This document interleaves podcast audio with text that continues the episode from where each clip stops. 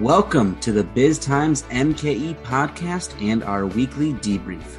I'm BizTimes Associate Editor Arthur Thomas, and I'm joined on this week's episode by my colleague Lauren Anderson, also an Associate Editor here at BizTimes. Lauren, how are you doing? I'm doing well, thanks. And joining us as always, BizTimes Editor Andrew Weiland. Andrew, how's it going? Great. Well, let's dive into our Insider Story Spotlight. This is a chance for us to highlight some of the stories we wrote this week that are only available to BizTimes insiders. If you're already an insider, thank you very much for your support. That helps make our work possible. If you're not an insider, it's really easy to become one. Go to biztimes.com, click on the subscribe button at the top of the page. It's the equivalent of $8 a month to subscribe. And we'd love to have your support, and you'd get access to all of our stories at biztimes.com. Lauren, your Insider Spotlight story this week is a follow-up to one we talked about on last week's podcast. What can you tell us about it? Yeah, so our reporter, Meredith Meyer, followed up on the big news from last week about FPC Live planning to develop a two-venue facility near the Summerfest grounds that's going to host concerts and events year-round. She spoke with venue operators and people in the music scene in Milwaukee and found that they are saying it's a mixed bag as to whether this new venue is going to hurt or help the overall music scene in the city. Yeah, I think there's some see it as a chance to bring more acts that are missing the city already, and some see it as competition for venues that have already struggled during a pandemic. So I guess we'll have to wait and see as time goes on. Andrew, what is your Insider Spotlight story for the week? I'm going to highlight a couple stories, actually, involving Cobalt Partners. It's a real estate development firm, Scott Yauk being the main guy there. They continue to they've done a lot of big suburban projects, and they were in the news this week for a couple. One is getting approval in Bayside to move forward with a $84 million mixed-use project at I-43 and Brown Deer Road. It's going to have, it's office, retail, restaurant, hotel, even a library over there. So there's all kinds of different things that they're doing over there. And then there was another story also involving same firm, Cobalt Partners, in Fox Point, a much smaller project, an 8-acre project on Santa Monica Boulevard, involving relocating some municipal facilities, the Village Hall and a Department of Public Works facility, to clear space to do, residential development, single-family homes. Could be a senior living component there, or could just be single-family homes, kind of clustered around a public green space. An interesting, pocket neighborhood type of approach. So it's just interesting to me that Cobalt Partners has been so active with suburban projects, especially mixed-use projects. They did Whitestone Station, Menominee Falls. They did 84 South in Greenfield. They're doing another big project in Greenfield at Loomis and 894. And I got these two. So they've just they remain very, very active in suburban Milwaukee. Mm-hmm. And that Bayside project, that was initially proposed as kind of a tower, and then got reworked into what was ultimately approved, right? Yeah, that's right. So the original plan called for, I forget how tall it was, but it was an extremely, I'm looking at now, 30-story residential tower, amongst all this other, mixed-use stuff, but that was just one component. And certainly it was a shocking idea in Bayside, which mm-hmm. probably doesn't have anything taller than 2 stories, I'm thinking. So that didn't fly. There was a lot of pushback from residents there, none like what we've seen in Wauwatosa with the Johnny V project, though that was reworked and now appears to be moving forward because it meets existing zoning. But in the Bayside case of Cobalt, they tried going with a shorter tower. I think it was 15 stories. And that, too, was met with a lot of resistance. So they dissed the tower portion of this project and going with a redevelopment project with a lot of different uses, but no towering building. And now they've gotten approval to move forward with it. Mm-hmm. So folks should check out those stories from real estate reporter Alex Zank. And my insider spotlight story is one by our newest reporter, Ashley Smart, joined us just after Thanksgiving, and she is covering the world of startups and innovation and entrepreneurship and some manufacturing for us.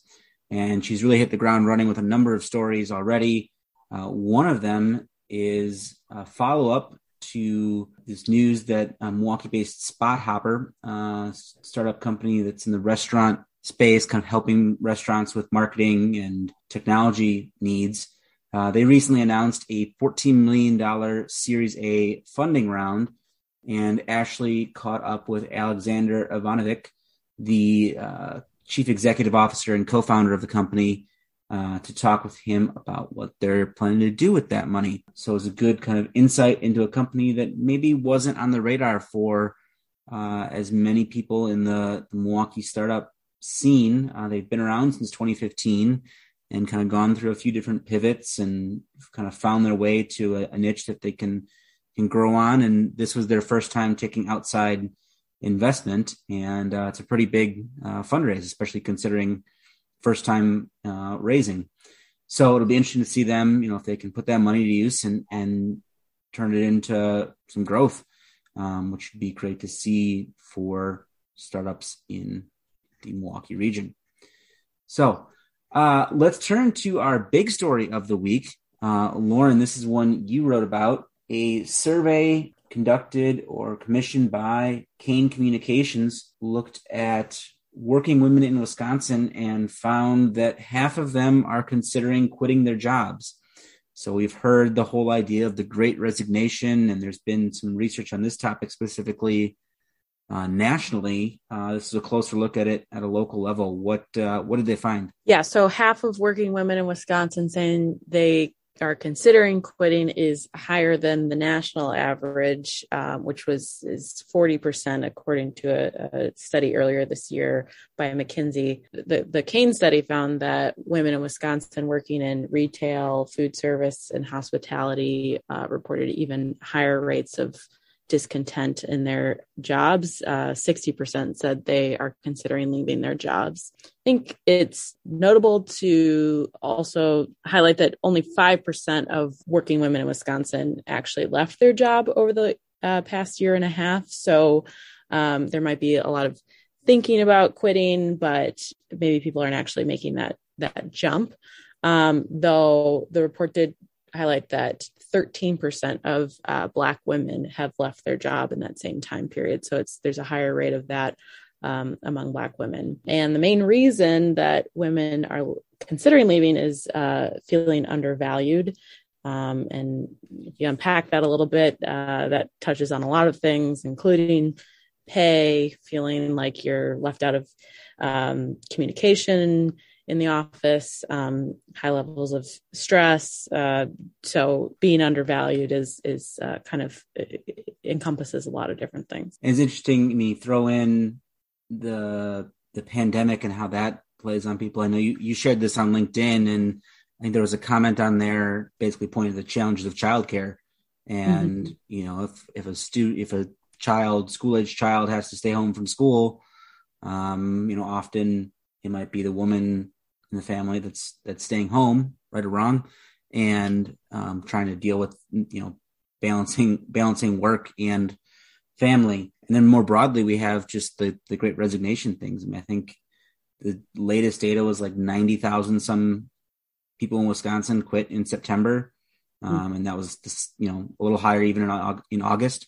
So a lot of people reevaluating what they think about their job and what it means for them. Kimberly Kane, who's the CEO of Kane Communications Group, said, these concerns about women feeling undervalued in their workplace isn't new. What's new is women are actually acting on it right now. They are going to the company that has maybe more progressive or flexible accommodations for being a working woman and mom in a lot of cases, and needing to, drop your kids off at school and pick them up and take time off when there's COVID exposure, all those things. So she's saying women are definitely voting with their feet now more so than ever. And this was something they kind of did. This was a project that started for them as like an internal use kind of thing, helps them help their clients.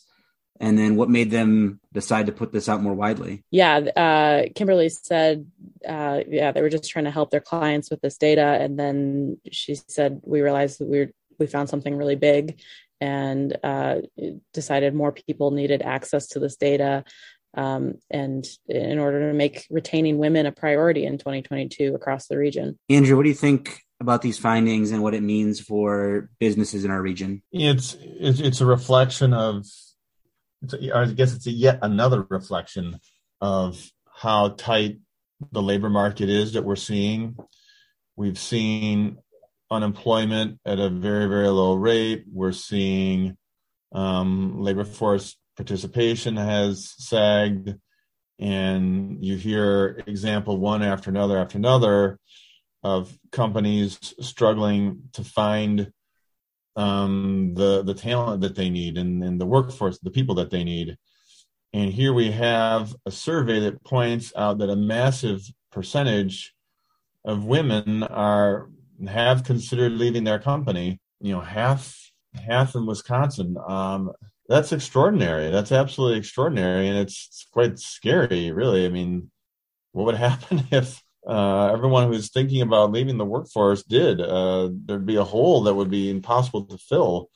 So it speaks to the need of employers to really step up their game in terms of what are the needs of our employees and being more progressive and, the terms that Lauren used earlier, flexibility and accommodations. We're in a world now where we see more people working from home than ever before, and technology has enabled that. So employers have to be flexible with folks and their personal lives and what they need to retain them. And if you don't, that isn't going to happen. And then you've got the long-standing issue of inequity in compensation for women, that women are not paid, statistically on average, at the same rate that men are for the same job. Well, that, again, in a tight labor market, that's a bigger problem for employers than ever. So employers really have to look at what they're paying, and just the flexibility and just the culture that they have, and is it meeting the needs of all their employees, but especially women. And if they don't, they're going to continue to have problems filling open positions, because we see it all over the labor market, and this is just a huge red flag that employers better be aware of. Well, it's also an opportunity maybe for those who do have the right culture, do have the environment that's going to show people that are appreciated. That's an opportunity to attract people to come and join you at your company. We've got a story in our upcoming issue, our December 13th issue, on Associated Bank, and they've got this whole new growth strategy. And I was talking to the CEO and saying, okay, you've got this growth strategy that really counts on having people and having more talent, and you're trying to do that in a tight labor market. What's the experience of trying to hire in that? And he's like, well, people want to be somewhere where they can make a difference. And so when you paint a vision of changing the company, changing the growth, changing to a growth company and different things like that, it's attractive for people to come join. So it's an opportunity for, the employers who want, can make sure they're going to value people and value the women who are evaluating leaving. It's an opportunity to attract new talent and maybe spur your own growth. Yeah, it's a really good point. I mean, it's a good way of looking at it, that it's an opportunity to create a competitive advantage for yourself in what is, quite honestly these days, a war for talent. So being aware of these things and employers stepping up their game can give them an advantage over their competition. All right. Well, with that, we'll leave it there and look to join everyone next week on the BizTimes Weekly Debrief. Andrew and Lauren, thanks for joining me. You bet. This is Dan Meyer with BizTimes Media. You've been listening to the BizTimes MKE podcast. For more business news and insights, be sure to go to biztimes.com and subscribe to any of our daily e-newsletters and our magazine, BizTimes Milwaukee.